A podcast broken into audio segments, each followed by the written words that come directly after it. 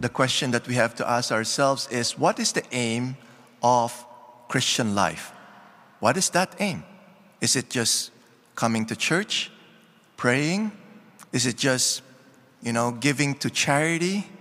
Is it just making some sacrifices, fasting, especially during Lent and Advent? Is that the aim of Christian life? Yes or no? No. Okay, good. That's the right answer. That's not the aim of Christian life. As we know, the aim of Christian life is union with God. That's the aim. Okay? And of course, if we want to be united with God, we need to be filled with the Holy Spirit, which is the third person of the Holy Trinity, right? If we're filled with the Holy Spirit, we're, we're filled with God, we're filled with Jesus, and we become united with them.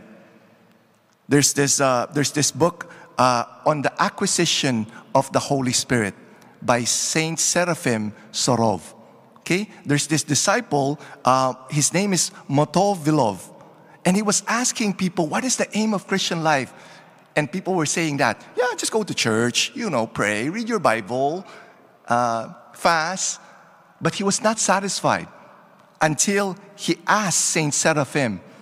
And Saint Seraphim told him, The aim of Christian life is the acquisition of the Holy Spirit. Okay? Well, if, we, if, if that, that the aim of the, the Christian life is the acquisition of the Holy Spirit, then we don't need to come to church, right? We don't need to pray. We don't need to give alms. We don't need to read the Bible. We just ask the Holy Spirit, Come, Holy Spirit. And that's enough. No. In our gospel today, it says there, whenever you give alms, whenever you pray, whenever you know you, you fast, right? It says when, not if. So praying, fasting, and almsgiving, we need to do that. But it's a means to an end. Okay? The parable of the talent. Remember the parable of the talent? Uh, one was given one talent, two talent, five talent, ten talents. Okay? The, the, the one who received two, five, and ten, they doubled it. And then the one who got one buried it. Okay?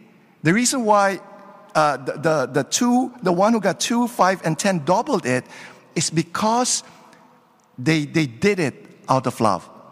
So, what, what, what the Lord is telling us here is that praying, fasting, and almsgiving is a currency for us to trade.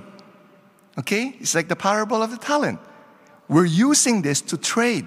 But for us to have a good return in our investment, we must do it out of love. We must not do it begrudgingly. Right? In our first reading today, it says, God loves a cheerful giver. Okay?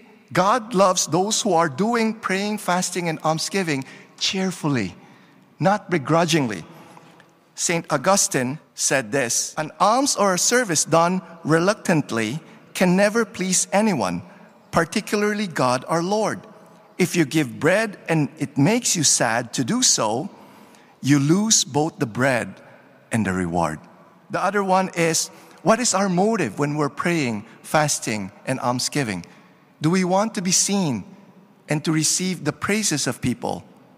Now, we're not doing that out of love, right? In our gospel today, it says, Beware of practicing your piety before others in order to be seen by them, for then you have no reward from your Father in heaven. When we're doing praying, fasting, almsgiving out of love, we acquire the Holy Spirit, which is the end, the aim of the Christian life.